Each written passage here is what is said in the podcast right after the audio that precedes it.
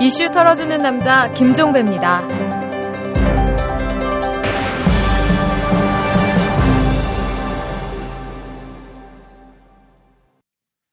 2월 20일 월요일에 보내드리는 이탈남입니다.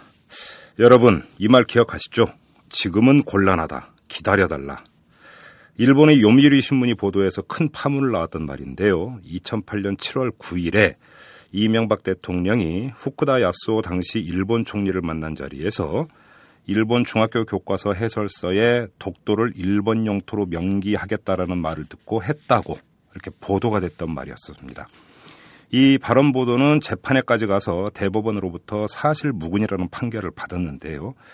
헌데 새로운 자료가 나왔습니다. 위키리크스가 공개한 미국의 외교 전문을 보면 당시 이 발언이 실제 있었다고 합니다. 강영훈 주일 한국대사관 1등 서기관이 2008년 7월 16일에 주일 미국 대사관 정치 담당관을 만나서 이명박 대통령이 후쿠다 총리에게 기다려달라고 부탁했다고 말했다라고 합니다.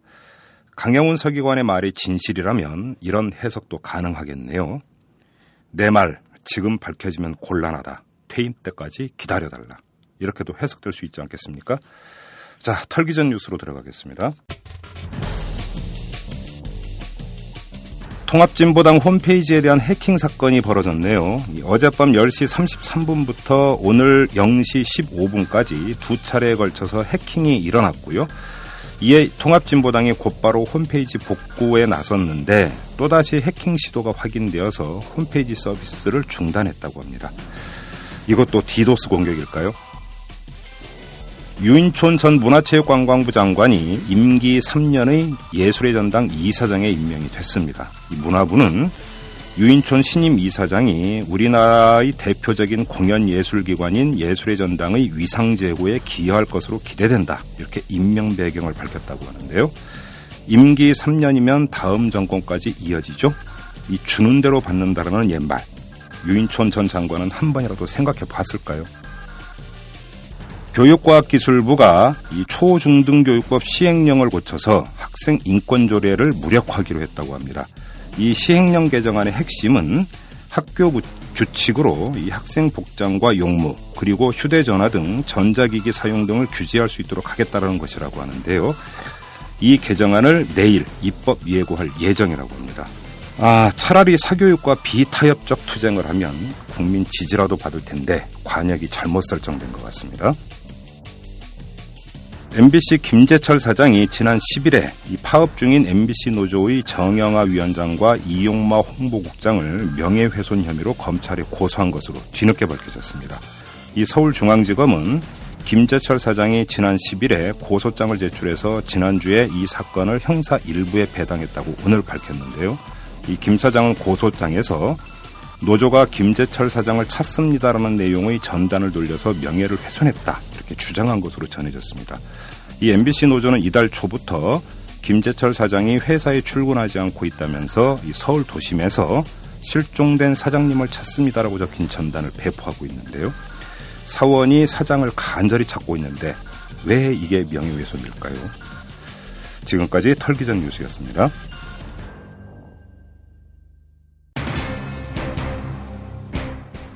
재임용 탈락 결정은 부당하고 위법하다고 생각합니다.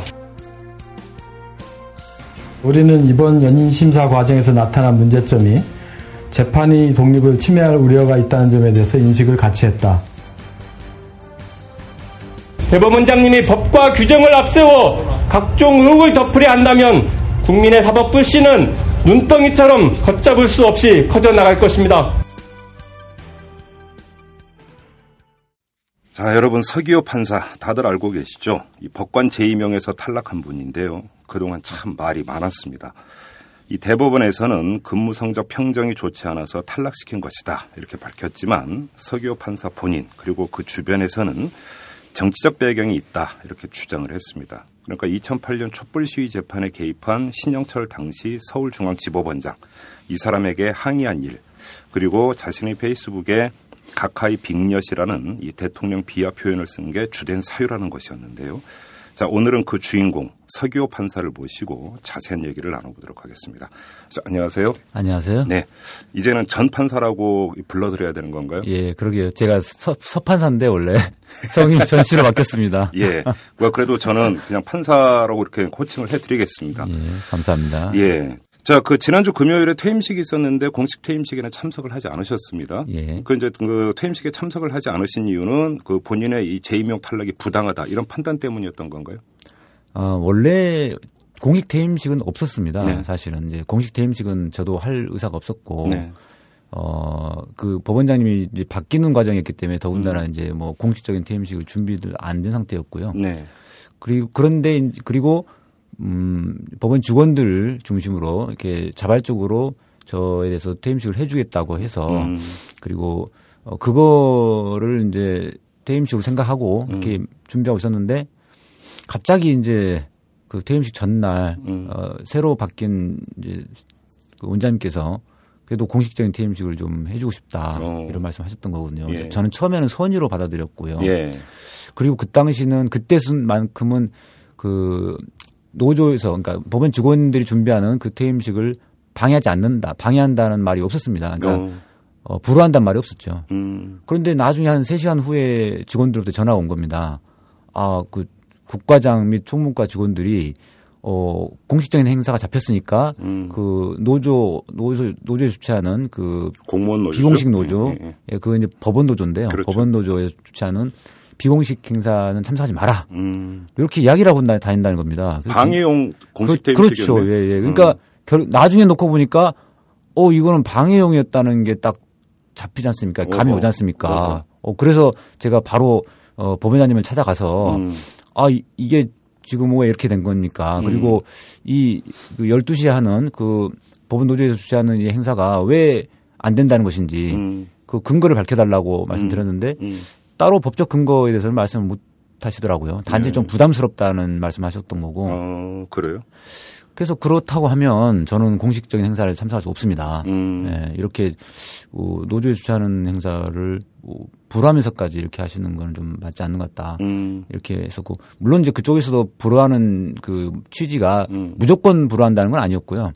그 법원 군내 예, 범위 내에 있는 음. 데서 하는 거는 이제 불허한다는 취지였기 때문에 그러면 이제 밖에서 음. 조금 더 떨어진 곳에서 음. 하는 걸로 하고 대신에 공식적인 행사는 참석하지 않는 것으로. 예. 왜냐하면 제가 공식적인 행사에 참석하게 되면 직원들에게 계속 공식 행사가 있는데 왜 거기를 참석하냐 이렇게 압력이 들어가거든요. 그리고 사실 또 재임용 탈락을 인정하는 어떤 그런 이미지도 갖게 되는 거죠. 퇴임 시. 그럴 수도 있을 것 예. 같습니다. 예. 그런데 그 장자가 붙은 판사님들 말고 평판사 이런 분들이 퇴임을 할 때 퇴임식을 원래 해줬나요? 그 전에? 예, 원래는 다 합니다. 아, 합니까? 예. 예. 그래요. 지금 이 서기호 판사께서는 그 재임용 탈락에 불복을 해서 이제 소송을 준비 중이라고 들었는데 뭐 이제 그 헌법소원이나 이런 걸로 바로 가지 않고 행정소송을 내신다고요? 그러니까 재임용 탈락 취소 청구 소송이 되는 겁니까? 음, 예, 그런 형태가 되는데요. 네. 음, 그게 행정소송부터 제기하게 되는 이유는 이제 헌법소원이라는 게 보충성 원칙이 있습니다. 그게 뭔가요? 보충. 다른 절, 구제 절차를 다 거쳐도 안 됐을 다른 경우에. 구제 소송이 없을 때 아. 예, 그때 헌법소원을 하는 것이기 때문에요. 예. 예, 다른 구제 소송이 따로 없거나. 음. 예. 근데 지금 행정소송이 과연 가능하냐에 대해서도 논란은 있지만 음. 전혀 안 거치고 하는 것은 어, 과거에 방희선 판사님께서. 헌법소원 냈다 제기했다가 네. 그것을 이유로 각하된 사례가 또 있었습니다. 그래서 어. 일단은 헌법소원에 대해서는 뭐 지금 상황은 달라졌기 때문에 혹시 가능할 수도 있지 않느냐 이런 이야기도 있어서 예. 불가능하다는 이야기도 있고 음. 논란이 좀 있어서 그거는 좀 검토를 음. 더좀 해야 될 것 같고요. 근데 보통 이제 일단은 그, 이제 예. 행정성부터 먼저. 예. 이 재판 배 등이 컴퓨터로 무작위 배당을 하는 걸로 알고 있는데 그 소송을 맡는 판사분이 상당히 곤혹스럽겠습니다. 예, 그것 때문에 제가 이제 동료 판사님에게 예. 부담을 주는 거가 줄 수가 있기 때문에 네. 굉장히 좀 망설였습니다, 사실은. 음.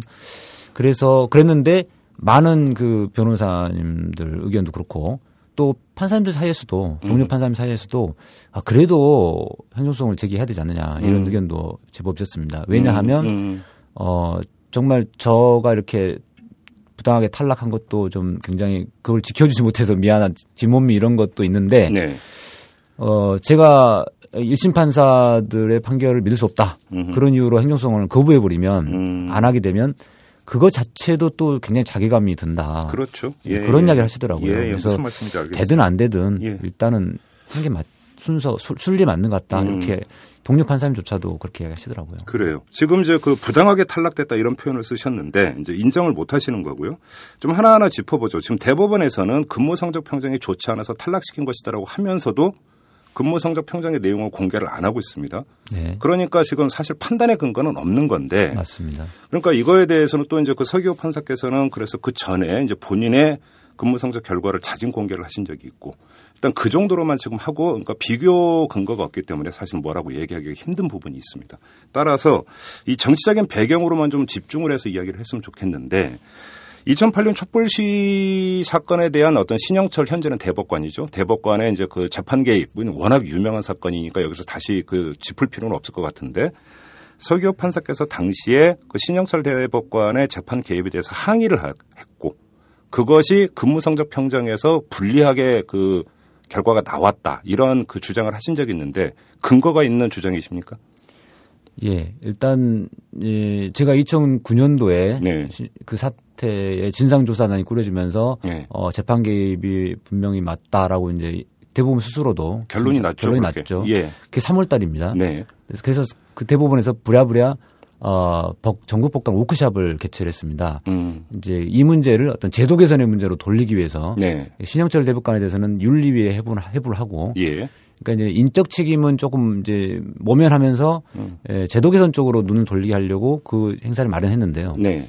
그 행사에 제가 서울중앙법원의 단독 판사 대표로 참석을 하게 됐습니다. 워크숍에. 예. 예. 물론 이옥형 판사님하고 같이 두 사람이 음, 가긴 했지만요. 어, 그 결국 근데 제가 먼저 어, 그, 그 부분에 대한 문제 제기를 했었고 네. 또 이렇게 이옥형 판사도 제안을 했었기 때문에 했었고요. 음. 에, 그 행사를 준비를 하면서 판사님들 사이에서 이제 이 설문조사도 하고 네. 이 사태의 근본 원인이 뭐냐 음. 그 했더니 다들 고등부장 승진 제도가 원인이다라는 게 80% 이상이었습니다. 그때 그런 얘기가 나왔었어요. 예. 예. 그 다음에 그다음 그 다음에 이제 준비하는 과정에서 아 이게 이 신영철 대법관에 대한 인적 책임도 물어야 되는 거 아니냐 음. 이런 의견도 있어서 예. 소수 의견이 한, 있습니다만은 제가 이제 이 문제를 제기해야 되겠다. 음. 그래서 그 전국법관 워크샵 천안 상록 리조트에서 했는데요. 그 당시에 제가 그제 자료를 가지고 가서 어, 거기 참석했던 판사님들에게 배포를 한 다음에 에, 신영철 대법관에 대한 징계를 해야 된다. 네. 이 법과 원칙에 따라서 해야 된다. 이런 주장을 그 당시에 했습니다. 음. 그때 당시에 굉장히 그 법원 대법원 행정처에 네. 많은 심의관이나 이런 분들이 좀 많이 오셨었는데요. 음. 굉장히 긴장을 했었습니다. 이분들이. 어. 왜냐하면 그 전국법관 워크샵은 제도 개선에 대한 이야기만 하려고 사실 했던 건데 음.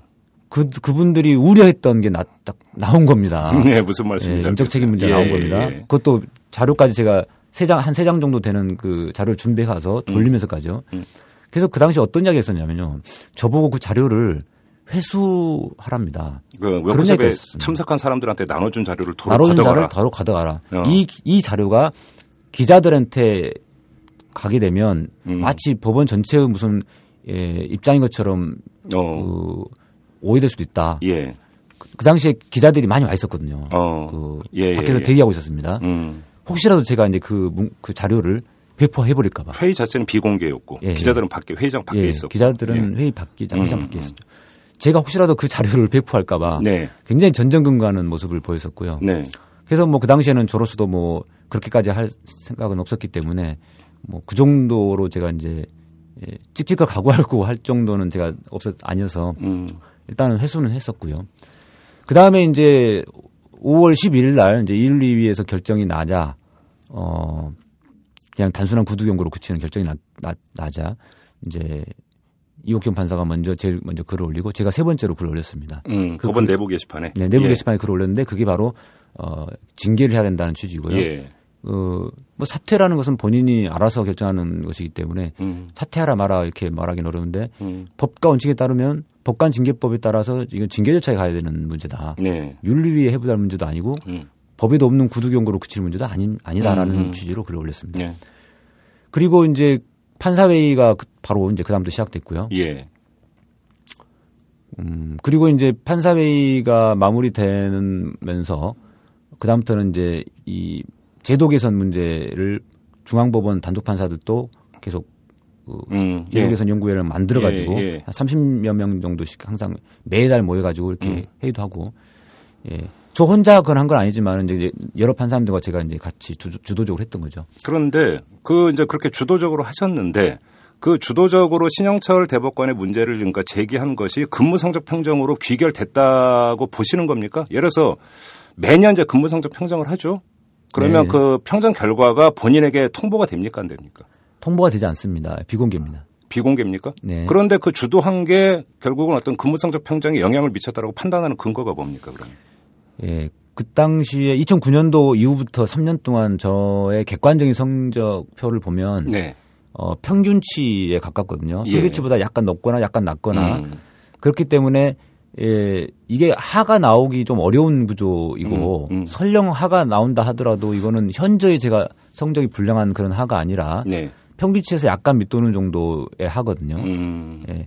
그 다음에 또 한 가지는 제가 그 주도적으로 관여하면서 그 다음에 이제 법원장의 권한을 축소해야 된다. 네. 사무분담과 어 그 사무분담에 대해서 음. 예. 사건 번- 배당에 대해서 네. 그런 주장도 계속 했었고요. 그 예. 과정에서 제가 법원장님들과 사이에 약간 이제 음, 의견 대립도 좀 있었고 음. 어 저에 대해서 좀 약간 그 독선적으로 음. 자기 주장 앞세우, 앞세우는 사람, 예. 뭐 마치 독불장군식으로 조재관에서 이제 자꾸 이제 나서서 쓴소리만 네, 튀는 하는 사람. 사람으로 음. 네. 이렇게 예, 좀 찍힌 거죠. 그래서 어. 이 근무 평정이라는 게그 그 평정 기준이 일곱 가지가 있는데 그 중에 한 가지만 예. 객관적 통계표에 따른 객관적 그 어, 기준이 들어가고요. 아. 나머지 여섯 개는 법원장의 주관적 그 관점이 들어갈 아, 수밖에 없는 지금 제가 여쭤보려고 했던 바로 네. 그건데 예. 평정 기준이 일곱 가지인데 거기서 예를 들어서 하나만 객관적인 지표다. 그러니까 예를 들어서 뭐 항소율이라든지 뭐 이제 조정률이라든지 이런 이제 데이터로 그 얘기될 수 있는 것만 하나고 그럼 나머지 여섯 개는 이제 법원장이 주관적으로 평가할 수 있다라는 건데 어떤 겁니까? 예를 들어서. 자, 예를 들면은 이제 가- 순수하게 주관적 지표로는 성실성, 책임감, 균형감이 있습니다. 예. 예. 이건 정말 주관적이잖아요. 그렇죠. 예, 예. 저는 정말 성실한 사람이거든요. 혹시 뭐 지각이나. 결근하신 적 있으십니까? 이게 제가 재판에 뭐, 그러니까 우리 재판에 예를 들어서 뭐, 뭐 지각하거나 음. 한 번도 없었고요. 네. 예. 그러니까 그러면- 이제 그냥 어떤 그 성실성이라는 거 어떤 법원의 행사에도 내가 제가 뭐 전혀 자- 뭐 전혀 참석하지 않거나 뭐 그런 것도 아니고. 그러니까 이제 아무튼 이 성실성, 책임감, 균형감이라는 거는 뭐 정말 주관적인 건데요. 균형감이 뭡니까? 그것도 제가 굉장히 이번에 알았는데요. 예. 음, 법관 인사위원회에 출석을 했더니 그분 그 인사위원 중에 한 분이 저에게 그 어느 법원장님이 소수령 평가를 해놓으신 게 있다 라고 하면서 무슨 저한테 평가요? 소술형 평가. 아, 서술형 평가. 그러니까 예. 기- 보통은 그거를 반드시 하지 않는데요. 그냥 예. A, B, C, D 그러니까 상중하라고만 평가를 보통 하고 예. 소술형으로 주관 주관식 평가는 잘 음. 하시는 분도 있고 안 하시는 분도 음. 있는데 어느 분이 그걸 해 놓으셨길래 그걸 읽어 주겠다. 네. 그래서 제가 읽어, 들어보니까 이런 내용입니다. 판결문에 오탈자가 많아서 집중력이 떨어진다. 예. 그 다음에 사실 인정을 하면서 어, 잘못된 사실 인정을 한 경우가 많다. 음. 뭐, 그러니까 그게 일종의 균형, 균형감 뭐 이런 거하고 연결되는 것 같, 되는 모양인데요. 예. 그- 그리고 이제 균형감과 직접적인 내용은 저는 못 들었는데 아마도 예. 그런 것도 있을 수 있겠죠. 이게 어떤 자기 주장을 펼침에 있어서 한쪽이 치우쳐서 주장을 한다. 음. 어, 그러니까 뭐 예. 그 법원장의 권한을 축소한다든가 이 신대권 사태를 제가 주도적으로 관여하면서 음. 어떤 의견을 펼칠 때 음. 어, 치우쳐 있다고 생각할 거 아닙니까? 네. 법원장 입장에서는 예. 저는 균형적으로 말, 말했다고 생각하지만 음. 법원장님들 입장에서는 불편한 내용이니까 당연히 제가 치우쳐 있는 사람이다. 네. 편견에 사로잡힌 사람이다. 예. 라고 생각을 했을 거고요. 그래요. 당연히 어. 저는 균형감이 하가 나섰을 거라고 생각합니다. 그러니까 예를 들어서 그 판결을 하는 과정에서 사실 판단을 잘못했다는 것은 지적될 수 있는 사안이죠. 사실 판단이 어떠냐에 따라서 판결 내용이 네. 직결될 수도 있으니까 뭐 그건 그렇다 치는데 판결문에 오탈자가 많다는 균형감하고는 상관이 없는 것 같고 그럼 규정 집중력, 집중력이 집중- 떨어진답니다. 제가 아 집중력이요? 또 평가 항목에 그런 게 있습니까? 그 항목에는 없는데요. 예. 그 주관식 평가할 때 아까 그거를 성실성과 연결이 되겠죠. 아, 예. 그렇죠, 그렇죠. 예. 그러니까 그 제가 참 놀랬던 게 아니 판결문의 오탈자라는 거는 이제 그 단독 판사들은 좀 있습니다. 이게 음. 본인들이 직접 다 하기 때문에 네. 누가 고쳐준 사람이 없거든요. 어, 이래서 이제 법원에서 실무 보좌해 주는 분이 뭐, 그 교정하거나 이러지는 않습니까? 네, 그러지는 않고요. 아. 이제 배석 판사는 부장 판사님이 고치기지만 음. 단독 판사는 누가 고쳐준 사람은 없습니다. 저도 글 팔아먹고 사는 놈이기 때문에 알지만 자기가 쓴 글은 교정이 잘 안 돼요. 예, 잘 안 보이기도 예. 하죠. 예. 예. 그래서 근- 그래서 제가 그렇게 말씀드렸죠. 예. 아니 그러면 제가 일단 단독 판사들은 기본적으로 있다는 거 전제로 하고 음. 그다음에 제가 다른 그 10명의 서울지방 우리 저 예를, 들어, 예를 들면 우리 북부지방법원의 단독 판사가 10명이었습니다. 네. 이 10명 중에 제가 평균적으로 현저히 많았다. 어. 오탈자가 많았다고 하면 예. 그런 데이터가 있다고 하면 그건 제가 받아들이겠지만 그렇죠. 그런 데이터 없이 그냥 오탈자가 많아서 집중이 떨어진다. 어. 이걸 도대체 어떤 거로 그렇게 말씀하신 건지 음. 모르겠다. 알겠습니다. 예. 그리고 지금 근무 평정을 하는 기준이 여섯 일곱 가지가 있는데 그 중에 하나만 객관적인 지표고 나머지는 주관적인 평가라고 하셨는데 주관적 평가를 하는 사람은 법원장입니까? 네, 법원장 원장 원장 혼자 다 합니까? 예, 법원장 혼자 하는데요. 예. 이제 어떤 분들은 이 다- 배석 판사의 경우는 부장 판사를 통해서 음흠. 그다음에 단독 판사들은 수석 부장 판사를 통해서 그 초안을 받아가지고 아. 예, 하기도 합니다. 아 그렇습니까? 네. 어, 어, 그러면 지금 이 과정에서 지금 법원장의 주관이 상당히 많이 개입될 이제 소지가 있다 이런 말씀이신데 그러면 신영철 대법관 문제를 주도적으로 제기했던 문제를 갖고만 한번 얘기를 해보죠. 신영철 대법관 문제가 제기가 됐을 때는 그분은 서울중앙지법원장이 아니었습니다. 이미 대법관이 된 상태였었고 네. 그렇죠. 따라서 신영철 그 대법관이 법원장으로서 직접 서기호 판사의 근무 평정을 매긴 게 아니죠. 다른 사람이 매긴 거 아니겠습니까? 그런데도 연관성이 있다고 보신 겁니까? 그 법원장님들끼리는요. 네. 굉장히 소수고 예. 숫자가 작고 또 그 땅 지금 현재 그 그분들은 사이에서는 원래 사법연수원 수료 때도 뭐 그러니까 거의 뭐 100, 100명도 안 되는 분이 음 어, 사법고시 합격할 정도로 네. 굉장히 인원이 작습니다. 음. 그래서 그리고 또 법원장님들끼리는 서로 간에 이해관계가 좀 있기 때문에 일치하는 부분이 있기 어떤 때문에 이해관계를 말씀하시는 겁니까? 어, 일단은 이제 지금 법원 우리 대법원의 구조 우리 법원의 구조가 어, 법원 고등부장 판사가 승진이 되면 예. 거기서 법원장이 나중에 되고 예, 그 중에서 대법관이 되는 그렇죠. 구조거든요. 예, 예. 그렇기 때문에 이분들 사이에서는 어 판사들을 잘 좀 관리하고 음, 예, 특별히 문제가 안 생기게 네, 예, 그리고 전체적으로 사건 처리라든지 이런 것들이 예, 좀, 좀 빨리 속- 음, 속도도 음, 빠르고 음. 어떤 뭐 조정도 많이 되고 항소도 적게 되고 네. 이렇게 관리를 잘해야 되는 걸로 이렇게 인식이 돼 있습니다. 그래야지 대법관이 될 가능성이 높고요. 네. 그렇지 못한 분들은 좀 이제 좀 어렵죠 대법관 되기가. 음? 그러다 보니까 이제 법원장님 사이에서는 이 판사들을 관리하는 게 굉장히 중요한 문제로 돼 있습니다. 음, 그리- 그래서 그런데 그런 법원장의 그러한 권한, 그러한 이 문제에 대해서 제가 저 같은 경우는 이제 굉장히 그 좀 직설적인 이야기를 예. 했죠. 예. 직언을 많이 한 편이었어요. 음, 그래요. 또 하나의 문제, 이 이른바 가카이 빅엿이라는 표현, 이것도 이제 문제가 됐다라는 것은 그러면 아까 이제 그 근무 평정의 기준 중에 균형감에서 이제 걸린 거다 이렇게도 볼 수 있는 겁니까? 그러면? 그 부분은 이제 마지막 2011년 평가에만 적용된 거니까요. 그렇죠. 균형감 그렇죠. 균형감에 적용됐겠죠. 어, 예. 그래요? 어, 그런데 자, 이 문제는 좀 한번 그 심화해서 질문을 드릴게. 지금도 그 서기호 판사께서 페이스북에 그 표현을 한 게 그 국민의 한 사람으로서 응당 누려되는 표현의 자유 영역에 들어간다. 이렇게 확신을 하고 계십니까? 지금도? 음, 뭐, 이렇게 표현의 자유의 영역, 그러니까 우리가 대통령이라고 하는 자리는 네. 사실 그 비판을 음, 받는 자리라고 생각합니다. 그렇죠. 어, 예. 그렇기 때문에 국민들로서는 누구나 어 국민 어떤 대통령이 잘못한 부분이 있으면 음. 그 지적해야 되는 것이고 음. 비판해야 되는 것이고요. 네. 그 표현을 약간 이제 좀좀 조속하게 했다라는 것 때문에 문제가 된 건데 네. 그 부분은 뭐 누차 제가 말씀드렸듯이 제가 표현한 게 또 아니고 음. 나는 꼼수다에서 어 여의도 공원에서 공- 공연 때 그때 나왔던 노래 음. 쫄면 안 되라는 노래의 가사일 뿐인데 네. 그 가사를 제가 이제 인용한 것일 뿐이거든요. 예. 예, 그거를 가지고 이제 뭐 어떻게 대통령을 조롱할 수 있느냐 그런데 음. 저는 조롱이라고 생각하지는 않고요. 음. 풍자라고 생각합니다. 음.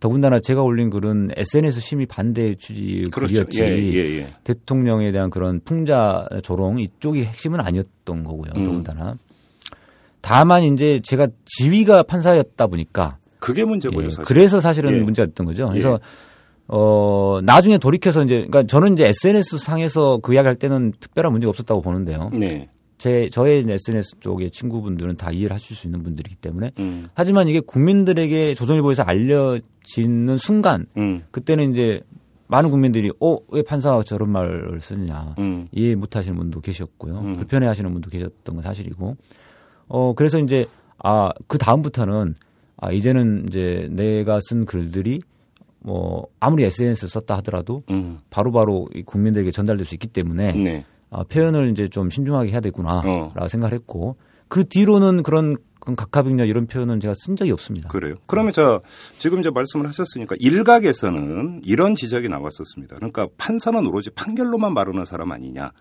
거기다 판사는 각종 정치 사회적인 분쟁을 다루는 사람이다.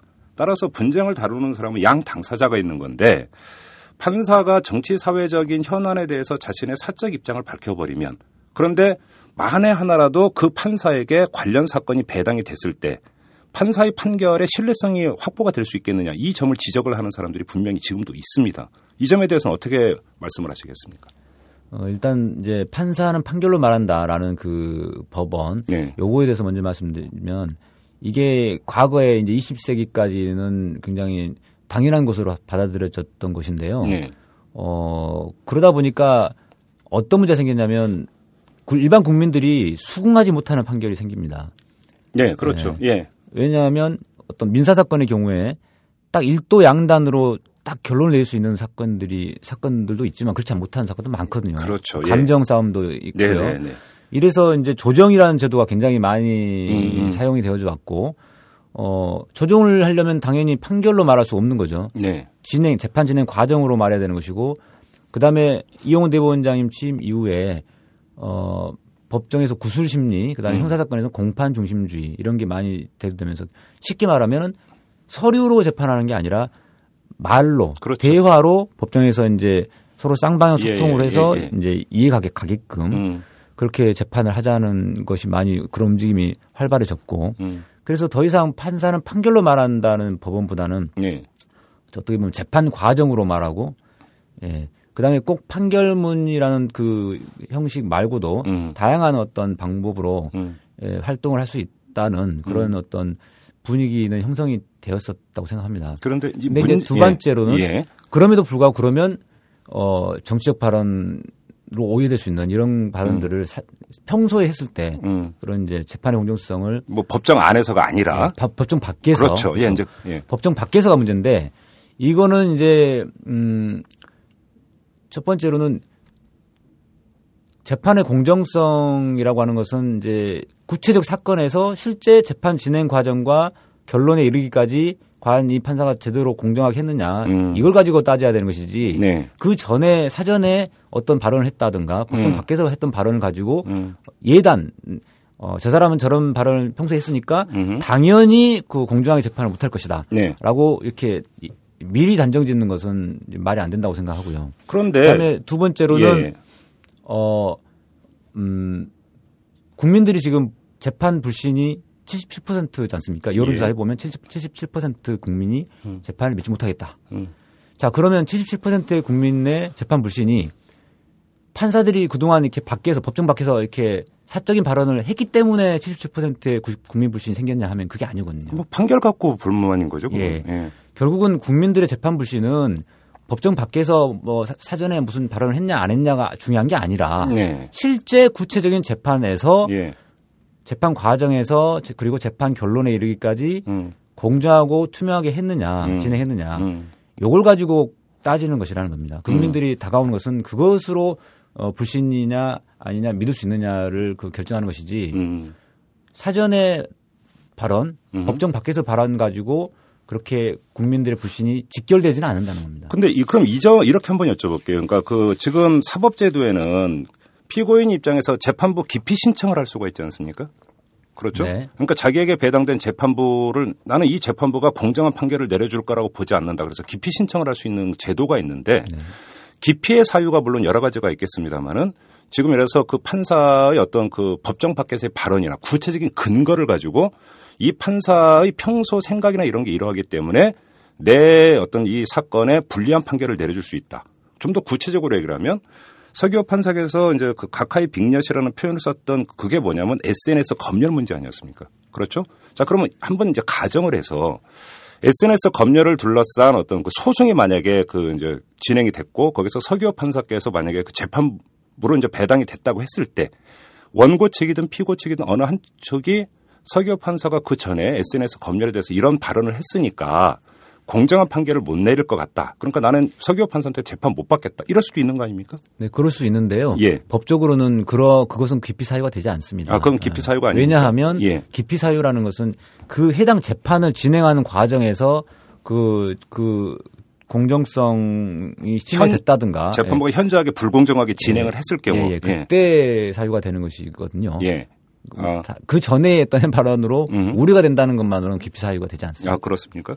자, 그러면 그 보강에서 하나만 더 질문을 드리고 다음 질문으로 넘어갔으면 좋겠는데 이때 이제 그 대법원 공직자 윤리위원회에서 권고를 내린 적이 있었습니다. 작년 11월에. 네. 그거를 지금 보면은 어떻게 돼 있냐면 그 법관은 직무 내외를 불문하고 의견 표명을 함에 있어 자기 절제와 균형적인 사고를 바탕으로 품위를 유지하여야 하고 법관이 사회적 논란의 중심에 놓이게 되거나 향후 공정한 재판에 영향을 미칠 우려를 야기시킬 수 있는 외관을 만들지 않도록 신중하게 처신해야 한다. 이렇게 돼 있어요. 네. 그러니까 여기서 외관이라는 표현이 약간 애매모호한 표현인데 우리가 일상적으로 하는 어떤 그 선입견이라든지 이미지를 갖지 않도록 하라 이런 뜻으로 이제 해석이 될 것 같은데 그러면 대법원 공직자 윤리위원회 이런 권고도 잘못됐다고 보십니까? 어, 잘못됐다기보다는 어떤 약간 굉장히 뭐 추상적인 기준을 나열해 놓은 게라서 네. 그거를 뭐 잘못됐다고 하기는 어려운데요. 예. 를 들어서 이제 앞부분 특히 앞부분 뭐. 품위를 유지해야 되고 신중해야 네, 네, 되고 네. 그거는 사실 당연한 이야기이죠. 그렇죠. 예. 예. 이제 그 부분은 저도 뭐 일리는 있다고 생각하고요. 네. 다만 두 번 뒷부분 예. 사회적 논란의 중심에 놓이거나 음. 그다음에 공정한 재판에 영향을 미칠 우려를 야기시킬 수 있는 외관. 거. 예. 그 부분은 좀 제가 좀 반대 입장입니다. 왜냐하면 이번 사건 같은 경우처럼 제가 스스로 사회적 논란의 중심에 쓴 게 아니거든요. 음. 조선일보에 의해서 그 전 국민적으로 알려지게 됐기 때문에 제가 사회적 논란이 된 것이지. 네. 어, 쉽게 말해서 사회적 논란을 야기시킨 거는 제가 아니고 조선일보입니다. 음. 그런 상황, 그런 사건 같은 경우, 그런 상황의 경우는 좀 예외적인 문제이고 되고. 네. 그래서 이런 상황에 대한 문제에 대해서 마치 그 판사에게 책임 있는 것처럼 비춰질 수 있기 때문에 그 표현들은 좀, 마- 좀 부적절하다고 저는 생각을 합니다. 음, 그러면 이제 그 서교 판사께서 페이스북에 글을 올릴 때 이것은 철저하게 나의 사적 공간에서 이야기하는 사적인 표명이다 이렇게 보셨다는 말씀이신가요? 그렇습니다. 네, 그 당시에는 제가 그렇게 공적인 인물은 아니었거든요. 네. 그래요. 여러분께서는 오마이뉴스가 만드는 daily 팟캐스트 방송 이슈 털어주는 남자 김종배입니다를 듣고 계십니다. 트위터 아이디 오마이털털로 좋은 의견 보내주세요. 이털남 아저씨가 탈탈 털어드리겠습니다. 그러면서 아무튼 이 이후에 이제 그 SNS 가이드라인 제정을 지금 준비를 하고 있지 않습니까? 이제 그 공청회도 얼마 전에 연 걸로 제가 알고 있는데 서교 판사께서는 이 그 SNS 가이드라인 제정을 대법원이 주도하는 것에 반대한다고 입장을 표명을 하셨어요. 네. 그 이유가 뭡니까? 어, 법원 조직은요, 그 일반 국민들이 생각하기 보다, 생각하는 것만 보다 굉장히 관료적이고 수직적 예, 예, 관료 조직입니다. 수직적 음, 관료 조직. 그러니까 음. 수직적 통제 시스템이라고도 할 수 있고요. 그러니까 네. 무슨 뜻이냐면 대법원장 바로 바로 밑에 법원장을 중, 정점을 해가지고 네. 각 밑에 그 평판사들이 굉장히 많이 좀 종속되어 있습니다. 법원장에. 음, 예, 예, 예. 왜냐하면 근무 평정이 비공개되었으니까 음. 법원장이 하는데 공, 비공개됐다. 음. 그러니까 법원장의 눈치를 볼 수밖에 없지 않습니까? 그렇죠. 어떻게 평가되는지도 모르는 상태인데 음. 더군다나 이게 이제 재임용 심사까지 자료로 쓰- 쓰인다니까 음. 더더욱이나 이제 눈치 볼 수밖에 없는 거죠. 예. 그리고 법원장도 마찬가지입니다. 법원장도 대법원장의 눈치를 볼 수밖에 없거든요. 왜냐하면 대법원장이 대법관 임명하니까요. 그렇죠. 예. 그리고 예, 심지어는 이제 뭐 고등부장에서 또 대법원장 임명될 때도 마찬가지고 대법원장 임명하지 않습니까? 그래서 그래서 이 이론상으로는 우리가 헌법상 1인 독립기관이라고 하지만 판사들이 음, 음. 개별 판사들이 사실은 마치 검찰 조직처럼 이렇게 상명하복까지는 아니지만 음. 예, 수직적 관료 조직으로 예, 예, 되어 예, 있습니다. 예, 예. 그런 상태다 보니까 어떤 소신 있는 어떤 재판이나 소신 있는 발언들을 하기가 좀 힘든 구조입니다. 음, 근데 그게 SNS 가이드라인하고 직결되나요? 예. 그 문제가? 그래서 대법원에서 만약에 SNS 가이드라인을 제시하게 되면 예. 이거는 가이드라인이 아니라 완전히 지침으로 받아들입니다. 판사들은. 아, 아, 그래요? 그러면 그럼 얘기를 좀 돌려서 에, 그러니까 판사들의 어떤 SNS 사용 가이드라인은 필요하다고 보십니까? 그거는? 예, 그건 가이드라인이 글쎄요 필요하다기보다는 그래서 자발 제가 제시한 것이 음. 자발적으로 판사들이 네. 어, 논의해서 음. 어떤 가이드라인을 정하는 것은 괜찮을 것 같다. 그러니까 지침이 그리고- 아니라 이제 예. 의견을 모아서 결의나 예. 예. 그러니까, 그리고 가이드라인이라는 표현도 조금 적절하지 않은데 그거보다는 어떤 네. 뭐 의견 제시 음. 뭐이 정도는 괜찮을 것 같습니다. 왜냐하면 판사들이 자발적으로 한다고 했을 때 예. 그거는 어떤 구속력은 없는 거거든요. 음. 어떤 기- 의결 기관도 아니고 아, 네. 그러니까 구속력이 없는 그냥 단순한 권고 사항 권고사항 정도로만 정도 하자. 예. 뭐그 그래요? 정도는 괜찮지 않을까 싶습니다. 그래서 그 권고 사항을 뭐 따를 수도 있고 안 따를 수도 있는 것이죠. 예. 예. 다만 판사들이 대, 상당수의 판사들이 이렇게 생각한다라는 음. 의견 제시는 될 수 있기 때문에 음. 이그 권고 사항에 이제 위반되는 어떤 행- 어, 행동을 한다면 네. 스스로가 아 다수의 판사들이 공감할 수 있는 방법이 아닌 예, 그걸 넘어서는구나라고 음. 이제 어떤 음, 판단할 수 있는 기준은 될 수 있겠죠. 그래서 그래요? 실제로 사법정보화연구회라는 그 단체가 있습니다. 법원 내에 아, 또 판사들 그런 예, 네. 또 그런 모임이 있습니까? 이제 법원들의 자발적인 이제 모임인데요. 그런 연구회가 몇 가지 있습니다. 헌법 연구회라든가 뭐 조세법 연구회. 우리법 연구회도 예. 있고. 아 근데 우리법 연구회는 공식 조직은 아니고요. 아, 예. 아, 아. 그럼 지금 언급하는 건 지금 제가 언급한 거는 공식적인 조직입니다. 아, 그러니까 대법원에서 인정을 한 대법원에서 인정하고 모든 판사들이 자유롭게 가입하는 어. 예, 그런 공간이고 대법원 안에 이제 우리 법원 코트넷 게시판 그러니까 법원 내부 통신망 안에서도 자유롭게 음. 이제 토론할 수 있는 어떤 음, 공간도 음. 있고요. 예. 그래서 그러한 것 중에 하나가 사법정보연구회인데 예. 에, 거기에서 이제 주체로 음. 거기 주체로 이제 그 공청회가 열렸던 것이죠. 야, 그래요? 근데 만약에 지금 서기호 판사께서 현직에 재직 중이시고 만약에 판사들의 의견을 모아서 우리가 SNS 판사가 SNS를 어떻게 접근하고 어떻게 활용해야 되는지 한번 의견을 모아보자. 만약에 이런 그 가정을 한번 해보죠. 그러면 트윗이든 이제 페이스북이든 그걸 공적인 공간으로 봐야 되느냐, 사적인 공간으로 봐야 되느냐라는 이것은 사실 서기호 판사의 사건과는 또 무관하게 별개로 계속 사실은 논란이 되었던 부분이거든요. 예. 이거에 대해서 어떤 의견을 내시겠습니까? 그러니까 저는 본질적으로는 사적인 공간이라고 생각하고요. 네. 다만 이제 저나 그 최은배 부장판사님처럼 음. 그 어떤 사건이 돼가지고 네. 그러니까 저희는 그 사적인 공간을 생각하고 이렇게 말했는데 그거를 조선일보에서 보도를 함으로써 음. 더군다나 어떤 전체적인 취지를 보도한 것도 아니고 음. 각하 빅녀지라는 네 글자를 그 제목으로 뽑으면서 음. 어 이렇게 좀 약간 왜곡되게 보도를 하니까 네. 그렇게 하면 함으로써 이제 고- 아무튼 공적인 영역이 돼버리면 음. 그, 그 판사는 적- 적어도 이제 공적인 인물이 돼버릴 수밖에 없기 때문에 그렇죠.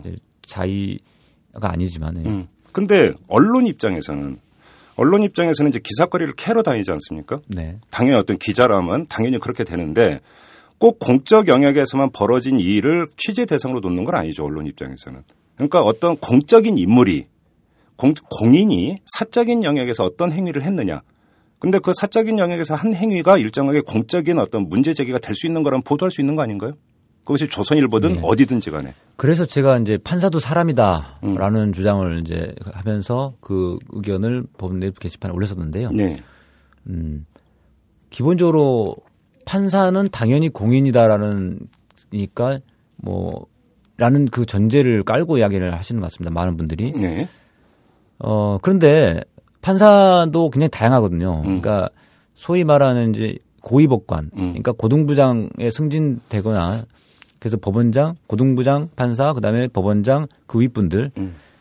그분들은 적어도 공인이라고 할 수 있습니다. 그분들은 차관급 이상이고요. 네.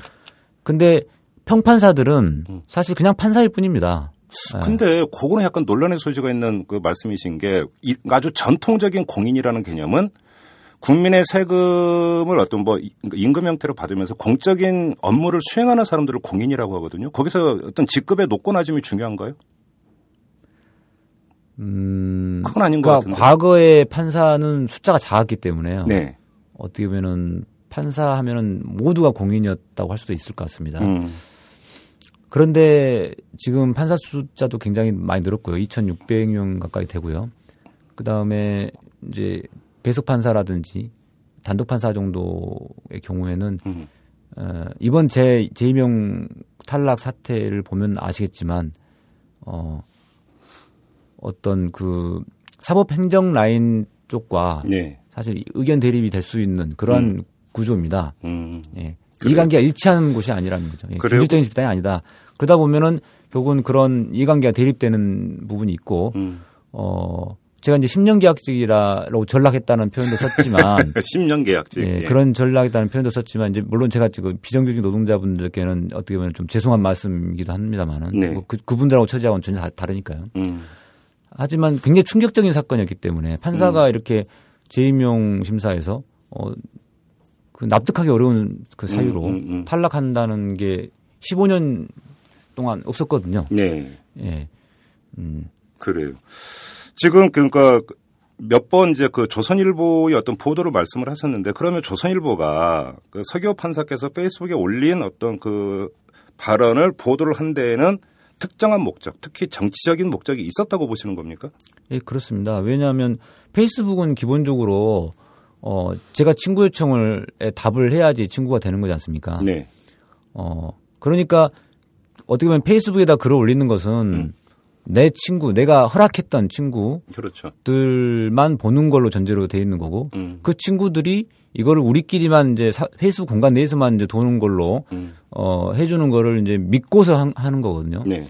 어, 그런데 이제 제 페이스북 친구 중에 어느 분이 결국은 이제 어 어떻게 뭐 어떤 자리 어떤 경위를 통해서든지 그 조선일보 기자에게 이제 알려졌다는 이야기인데요. 음. 사실 그런 그런 부분들을 좀 이제 보장이 되지 않으면 사람들이 페이스북 공간에서 자유롭게 이야기를 못 하지 않습니까? 음. 네. 예. 그래요. 그런 점에서 페이스북 공간 내에서의 사적인 그 발언은 좀 보호돼야 된다고 생각을 합니다. 그래요. 그런데도 불구하고 그러면 조선일보가 이걸 보도하는데 어떤 목적이 있었다고 보시는 거예요? 아, 뭐 일단은 제가 2009년도에 예. 신영철 대법관 사태 때 주도적으로 개입 관여를 하면서부터 예. 어, 조선일보가 저를 주목했다고 생각을 하고요. 특히 이른바 그거- 찍혔다라는 예, 것입니까? 예. 그 근거로 제가 말씀 하나 말씀드리면 2009년도 하반기 12월 경에 네.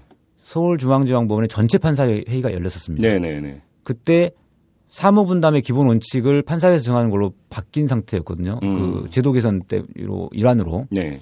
그 전에는 그런 걸 논의한 적이 없습니다. 어. 그래서 저는 이제 이게 판사회에서 아, 사무분담의 기본 원칙을 좀 실질적으로 논의를 이제 해야 된다 음. 이런 생각이 들었었고 그다음에 사건 배당에 대한 것도 마찬가지고요. 그래서 보통 판사 전체 판사회라면 음. 지금까지 지금 현재 진행되고 있는 건 단독 판사회이고요. 음. 전체 판사회의 즉 부장 판사까지 포함되는 그런 전체 판사회의 자리에서는 보통 사람들이 판사들이 발언을 안 합니다 거의 어. 그냥 법원장님이 제시한 의견에 대해서 박수로 통과시키는 형식적인 절차거든요. 예.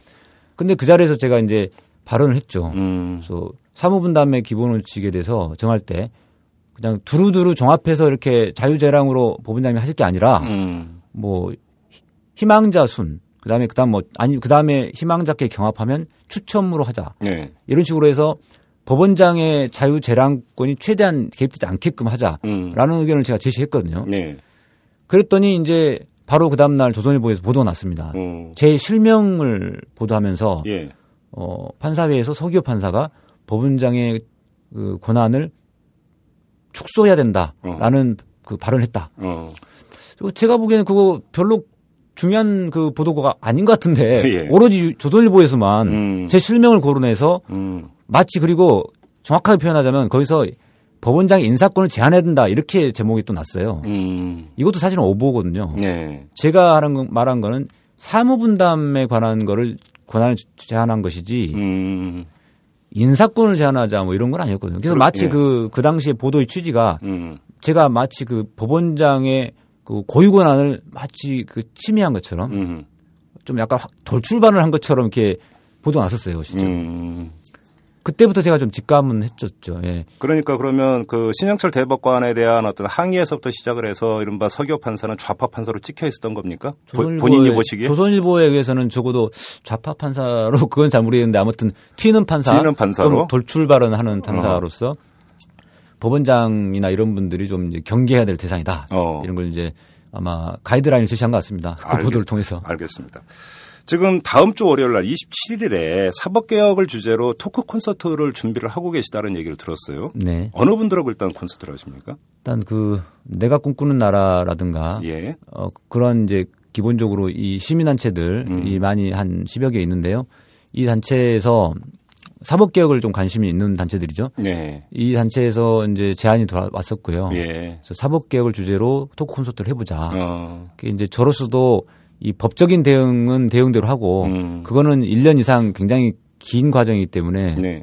또 대법원장의 결정, 대법원의 결정을 그 이심 판사나 또 이심 판사가 뒤집기 쉽지 않은 뭐 이런 음, 문제도 있고 음. 그래서 이제 어 국민 여론도 좀 중요하다라고 음. 봐서 음. 또 국민들이 관심 있어 하고 또 궁금해하기도 하고요. 왜 네. 이런 일이 벌어졌나? 예. 그리고 어떻게 사법부를 바꿔야 되는지 음. 그래서 토크 콘서트를 하기로 했습니다. 그러면 지금 서기욱 판사께서 보시기에 사법부의 문제, 개혁의 제 1순위는 뭐라고 보십니까? 아까 쭉 말씀하셨던 수직적인 어떤 관료 문화입니까? 예, 그것을 바꾸는 게 가장 핵심이라고 봅니다. 왜 그러면 그걸 바꾸면 어떤 그 긍정적인 결과가 나타나는 거죠? 자, 예를 들면 이제 지금 판사회의가 열리고 있는데요. 네. 이 판사회의 정말 자발적인 판사회의조차도 예. 그 지난주에 그 서울 북부 법원장 네. 박삼보 원장님께서 뭐 판사회를 만류했다 이런 보도가 났었죠. 그렇죠. 저도 그 보- 보도를 보고 알았는데요. 예. 이 그런 일들이 벌어진다는 겁니다. 암암리에 음, 음. 예, 판사회를 자제시키는 예, 그런 게 벌어지고 굉장히 자발적인 그 모임인데도 불구하고 음흠. 겨- 근데 그런 그런 이제 그런 이제 의견 제시가 왔을 때 이걸 판사들은 외압으로 압력으로 받을 수밖에 없습니다. 왜냐하면 역시 근무평정 권한을 법원이 갖고 있으니까 음. 자기가 판사회를 주도했다가 네. 또 판사 부- 법원장님이 만류함에도 불구하고 그걸 강행했다가 당연히. 찍혀서 당연히 하가 나오거든요. 그렇기 때문에 판사들이 그렇게 함부로 나서지 못합니다. 음. 그 다음에 더군다나 판사회에서 뭐 또는 이제 게시판에 글을 올릴 때도 사실 게시판에 법원 게시판에 글을 올릴 때는 찍히는 걸 각오하고 올리는 거거든요. 어. 그래서 일단 이 법원장의 권한, 근무평정 권한이 법원장에 집중되어 있는 거를 이제 제한을 하려면 예. 제한을 하고 그다음에 대법원장의 그 이 법원장을 통한 판사들의 통제 그 시스템을 좀 약화시키려면 음. 법원장을 판사들끼리 이제 호선에서 선출한다든가 음흠. 대법원장 임명하지 않고 네. 이런 형태의 대안이 제시, 제시될 수 있을 것 같습니다. 아, 그렇게 그래요? 되면 음. 판사들이 어떤 눈치 보지 않고 자기 음. 소신 있게 재판하고 발언할 수 있는 구조가 되지 않겠냐. 음, 지금 말씀하신 김에 지금 뭐 서울 서부지법이나 남부지법, 중앙지법 이런 데서 이제 지난주 금요일에 판사회가 열렸었었는데 어떤 그 어떤 이야기가 오갔고 어떤 의견이 모아졌는지 혹시 얘기 들으셨습니까? 이제 언론 보도와 이제 저뭐 개별적으로 친한 음. 분들한테 들은 이야기 정도인데요. 일단은 언론 보도에 나오듯이 이제 이 재임용 심사 절차에 네. 대해서 공정하고 투명한 그 절차를 마련해 달라는 것과 음. 그다음에 그 근거가 됐던 근무 평정에 예. 대해서 객관적이고 공정하게 음. 할수 있도록 공개해 달라. 그리고 뭐 상향식 평가 부분은 뭐 잘 안 나온 것 같긴 합니다만은 예. 뭐 그런 부분에 대해서 논의가 됐고 음. 의견이 뭐 나온 것 같습니다. 서교 판사 문제는요. 그 부분 제 개인에 대한 문제는 판사에서 다루기 어려운 게요. 그건 자연스러운 현상일 수도 있는데요. 예. 왜냐하면 제가 이제 법적 분 에, 대응을 하겠다고 선언을 했기 때문에 제 사건은 이제 구체적인 아, 사건이 돼버린 거거든요. 사법 문제가 되어버렸네요. 예, 예. 하나의 대해서- 사건이 돼버린 거죠. 하나의 그렇죠. 구체적인 계류된 사건이 돼버렸기 때문에 말하기 어렵고요. 아하. 그다음에 또 한 가지는 이제 제 이야기를 하다 보면은 이제 예, 예를 들어 제 제명 탈락 결정이 부당하다 이렇게 음. 되면 뭐 당연히 자연스럽게 그 양승태 대법원장에 대한 책임 문제까지 가는 거거든요. 음. 그래서 그런 부분은 판사들이 사실 이야기가 좀 부담스럽습니다. 현재 이렇게 통제 시스템 하에 있을 때는 음. 그, 그래요. 래서 좀 안 나왔던 것이지만 내용적으로는 연결된다고 생각합니다. 저 조금 전에 그 사법개혁의 핵심이 수직적인 관료 문화를 없애는 것이고 그래서 법원장 호선제도 검토해 볼 수 있다. 이제 이런 식으로 말씀을 하셨는데 좀 구체적으로 들어가 보죠. 법원의 수직적인 그 관료 문화라고 하는 것이 구체적으로 어떤 양상으로 나타나는 겁니까? 예, 법원에서 이제 판사들이 임명될 때, 네. 어, 그야말로 연, 사법연수원을 수료하고 예. 바로 판사가 되는 거지 않습니까? 그렇죠. 그러니까 변호사 경력이 있다가 들어오는 게 아니고요. 예. 그러다 보니까 경력이 없으니까 음. 이제 배워야 되는 사람이 되는 거죠. 그렇죠. 배워야 되는 입장이 되고 그래서 배석 판사가 되면 부장 판사로부터 배우는 음. 소위 말하는 도제식 시스템이라고 하는데요. 네. 이게 배우는 당, 자, 자, 그 위치가 됩니다. 음.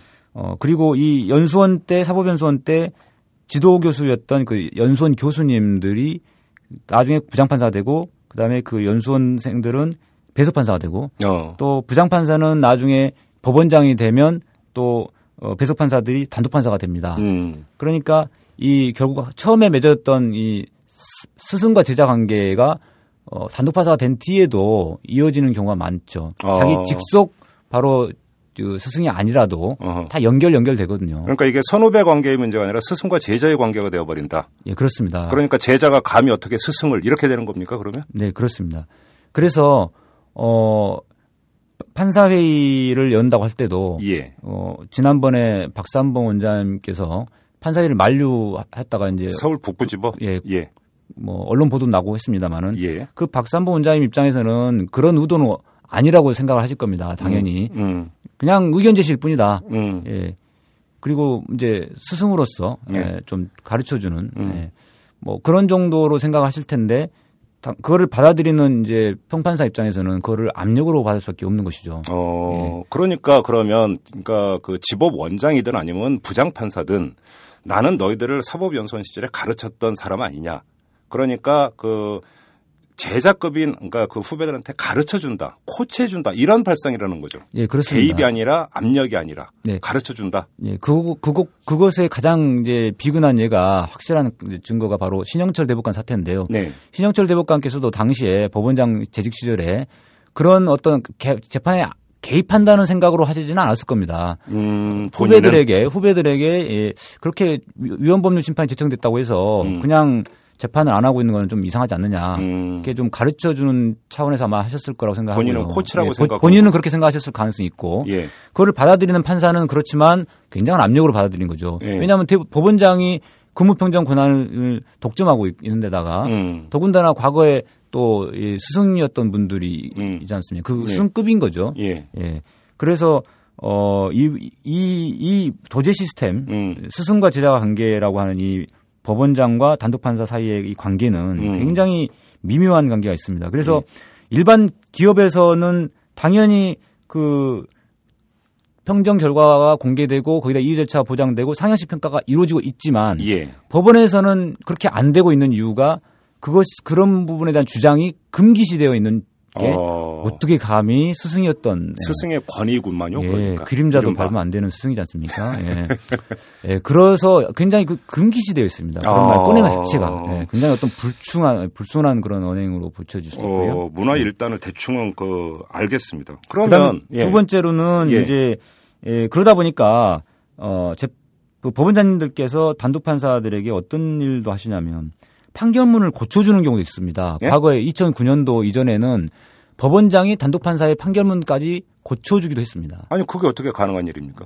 원래는 안 되는 건데요. 예. 이제 어 좋은 조- 좋은 게 좋은 거니까 쉽게 말해서 오탈자를 고쳐주면 뭐 나쁜 건 아니니까 예를 들어서 그런 그런 차원에서 이렇게 고치는 겁니다. 음. 그게 굉장히 일상화돼 있었습니다. 그 당시에는 음, 음, 예, 당연한 것처럼 돼 있었고 음. 네. 예. 그런데 그게 2009년도에 신영철 대법관 사태 때 그걸 거치면서 음. 아, 그 부분도 나중에 문제 될 수 있다. 음. 예, 재판에 개입한 재판에 개입한 건 아니지만 음. 단독 판사의 어떤 자율권에 해칠 수 있고 예를 들어서 오탈자가 있거나 뭐 판결문이 좀 잘못된 거 있으면 그거는 항소심에서 고쳐야 되는 것이지 네. 그 법원장이 고칠 수 고치는 문제는 아니거든요. 아니 그러니까 네. 그 토시 하나 잘못 고쳤다가는 맥락이 달라지는 경우도 있는데. 아 그렇습니다. 그런 문제도 생기죠. 예. 그러면 아, 먼저 아 그런데 법원장이 마음대로 고친다는 의미는 아니고요. 예. 법원장이 이렇게 이렇게 어, 체크를 해주면 아. 단독 판사들이 그걸 보고 스스로 고치는 거죠. 아. 네. 그런데 이제 근무평정 권한이 법원장에게 있고 음. 또 스승급인데 음. 그분이 고쳐주신 거에 대해서 판- 단독 판사가 무시하고 예를 들어서 그냥 판결문을 내보낼 수는 없지 않습니까? 네. 예, 그러니까 사실상 개입이 되는 것이고요. 어. 그다음에 두 번째로는 재판 운영 방식에도 개입을 많이 하시는데 예. 뭐 예를 들면 이런 거죠. 법원장님이 이제 취임을 했는데 음. 어, 그분이 굉장히 민사 사건에서 조정을 중요시하는 분이세요. 음흠. 그러면 그 판사들이 단독 판사들이 어 판사들이 어 조정을 조정을 성립시키, 성립시키려고 굉장히 노력을 합니다. 그러다 음, 보면은 음. 무리하게 강압적인 조정이 나오기도 하고요. 네. 그러다가 갑자기 이제 법원장이 바뀌시면 음. 바뀌셨는데 그분이 마침 또 사건 처리 속도를 중요시하는 분입니다. 어. 그런 이야기를 합니다. 또 실제로 네. 그 판사들 모였을 때 그런 이야기 하면은 어 판사들이 알아서 아 이 사건 처리 속도를 빨리 해야지 근무 평정을 자- 잘 받을 수 있겠구나. 음. 그래서 뭐, 뭐 갑자기 판결을 막 빨리 선고합니다. 음. 그러면 이제 부실 판결이 나올 수 있겠죠. 예. 그래서 지금은 이제 50, 60 시절 때와 달리 이렇게 재판 결과까지 개입하는 경우는 없지만 음. 이렇게 판결문 작성에 대해서 문제를 삼는다든지 네. 아니면은 재판 운영 방식에 관해서 어, 이렇게 의견 제시를 하는 그런 형태로 예. 어, 사실상 개입이 이루어지고 있, 다는 겁니다. 그래서 어. 이러한 법원장과 단독 판사 사이에 이런 수직적인 음. 스승과 제자의 관계 이 부분을 이제 깨야만 이 음. 부분이 벗어나야만 진정한 어떤 재판상 독립이 이루어질 수 있고 아. 예, 그래서 예, 법원장 호선제를 말씀을 하신 거군요. 예. 그래서 이 법원장을 대법원장 임명할 게 아니라 예. 스, 그러니까 스승급으로 임명할 게 아니라 예. 예, 1심 판사들 사이에서 2심 판사들 사이에서 스스로 음. 예, 선출하는 거죠. 음. 그래요. 그거에 대해서 판사들은 좀 공감대가 있습니까? 호선제에 예, 대해서? 일부 판사들 사이에서 어, 공감대가 좀 있는 편이고요. 예. 이미 선진국에서는 그렇게 하고 있거든요. 아, 그렇습니까? 이미 선진국에서는 법원장이란 지위가 예. 이렇게 판사들을 통제하거나 음. 가르치는 지위가 아니고요. 음. 동등한 지위입니다. 관리 동등한 차원이고. 관리 차원이고 그냥 의전 정도. 예. 그래서 법원장도 재판을 같이 하고 음. 그러니까 물론 조금 하겠지. 아니, 아니, 많이 하진 않고요. 네. 그러니까 일부 조금 줄여주겠죠. 예. 예. 줄여주면서 이제 법원장 역할을 이제 대신하는 그 취지는 법관 한 사람 한 사람이 독립된 하나의 판결 기관이니까. 그렇습니다. 그러니까 법관 한 사람 한 사람이 그냥 주체적으로 가면 된다라는 전제하에서 그렇게 예, 말씀하시는 예, 거죠. 예. 그래서 법원장을 그냥 그런 의전 담당 정도로만 하고 음. 그렇다면 평정 권한도 별도의 기관을 만들어서 평정위원회 같은 걸 만들어서 별도의. 기관에서 하고 아하. 그다음에 일반 행정 그러니까 음. 직원들과 직원들이 해도 되는 일반 행정은 과감하게 일반 일반 직원이 넘기고 예. 이렇게 되면 법원장이 할 일이 거의 없거든요. 아. 그러면 이제 그야말로 재판을 중심으로 하고 그냥 법원장의 칼은 좀 보조 보좌로 하는 거 보조로 하는 음. 거 그렇게 되는 것이죠. 알겠습니다. 예, 그나저나 법관 인사위원회에서 이제 그 재임용 심의를 한 다음에 최종적으로 대법관 회의로 넘어가잖아요. 네. 근데 그 자리에 신영철 대법관은 참석을 안 했다 이런 보도를 그 제가 본 적이 있었는데 확인하셨습니까? 아, 저도 언론 보도만 봤습니다. 음, 그래요. 알겠습니다. 지금까지 서기호 판사하고 이렇게 말씀을 나눴는데요. 마지막으로 좀 이 질문을 드리고 싶은데 그 변호사 개업을 안 하시기로 하셨습니까? 아, 당분간, 그러니까 영원히는 아니고요. 예. 당분간입니다. 당분간. 그러니까 기본적으로 저는 이제 변호사가 된다는 생각을 해본 적이 별로 없습니다. 예, 왜냐하면 평 판사를 편, 천, 천직으로 알고 음, 지냈고요. 정년 판사로서- 퇴임을 하고 싶으셨군요. 예, 예, 그렇죠. 예. 판사로서 제가 충분히 어, 잘할 수 있다고 저는 생각하고 이렇게 어, 게시판에다가 제가 이제 그 음, 반대 증거 자료도 음, 올렸듯이 음. 저는 굉장히 연구도 많이 했고요. 네. 재판 개선에 대해서 음. 그렇기 때문에 변호사로서 제가 개업해서 활동하는 건 생각을 못했던 거고 더군다나 지금 이 사건이 제가 재임용 탈락이 부당하다고 해서 예. 법적 대응을 하는 마당에 예. 어, 바로 변호사 개업하는 것도 좀 음, 모양새도 이상하고 음흠. 음, 그리고 또 더군다나 제가 지금 당장은 지금 당장은 사실 저희 관심사는 어, 이런 저의 부당함을 좀, 좀 알리고 음. 어, 제가 어떤 뭐 저를 좀, 좀 도와달라 이런 차원보다는 네. 이게 굉장히 심각한 문제다. 음. 예, 이게 판사에 대해서 이렇게 재임용 심사라든가 이런 근무평정이 이렇게 부당, 부당하게 되, 게 되면 음. 판사들이 제대로 소신 있게 재판하기 어렵다. 네. 그래서 파- 재판의 독립성이 침해될 우려도 있고 음. 그래서 다른 판사님들에도 영향을 미치기 때문에 예. 이 문제를 국민들도 관심을 가질 수밖에 없는 문제다. 음. 예, 그런 부분들에 대해서 국민들과 같이 이야기를 좀 나누고 싶고 그래서 음. 토크쇼 같은 거, 토크 콘서트 이런 것들을 좀 하면서 사회 각기각층의 많은 분들과 또 많이 만나서 음, 음. 논의도 좀 하고 그렇게 하고 싶습니다. 변호사 사무실로 가실 계획이 아니라 국민 속으로 가시겠다 이런 말씀이시네요. 네, 그런 심- 그런 세- 셈이죠. 예. 알겠습니다. 서기호 판사 이후 활동 한번 저희도 주목해서 계속 지켜보도록 하겠습니다. 자, 말씀 고맙습니다. 예, 감사합니다. daily 팟캐스트 방송 이슈 털어주는 남자는 월요일부터 금요일까지 매일 오후 5시 30분 iTunes에 업로드됩니다. 스마트폰에서 다운로드 하시거나 iTunes 또는 오마이뉴스 이털남 페이지를 통해서도 쉽게 들으실 수 있습니다. 털게 참 많은 세상이죠. 트위터 아이디 오마이탈탈로 많은 물음표 던져주세요. 이털남 아저씨가 시원하게 털어서 느낌표로 만들어드립니다.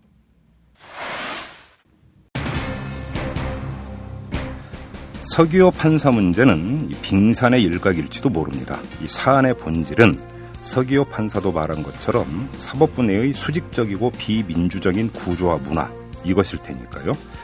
최근 들어서 목소리가 커지고 있는 게 사법개혁인데 사법부가 개혁의 대상이 되지 않으려면 스스로 개혁의 주체로 먼저 나서야 할 겁니다. 자, 이제 마무리해야 하는데요. 오늘은 특별히 오디오 한 편을 틀어드리겠습니다. 파업 중인 MBC 노조가 제작한 동영상, 이 MBC 프리덤의 오디오 버전입니다. 한번 들어보시고 성원 보내주시기 바랍니다. 지금까지 이탈남 김종배였습니다.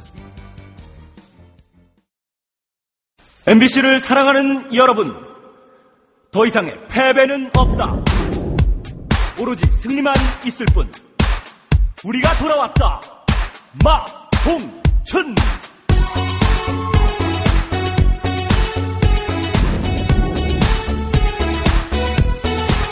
요즘 MBC 봤나 공수면 충분 시청자 외등 돌렸나 정권 비판 뉴스 실종 바로 채널 돌려.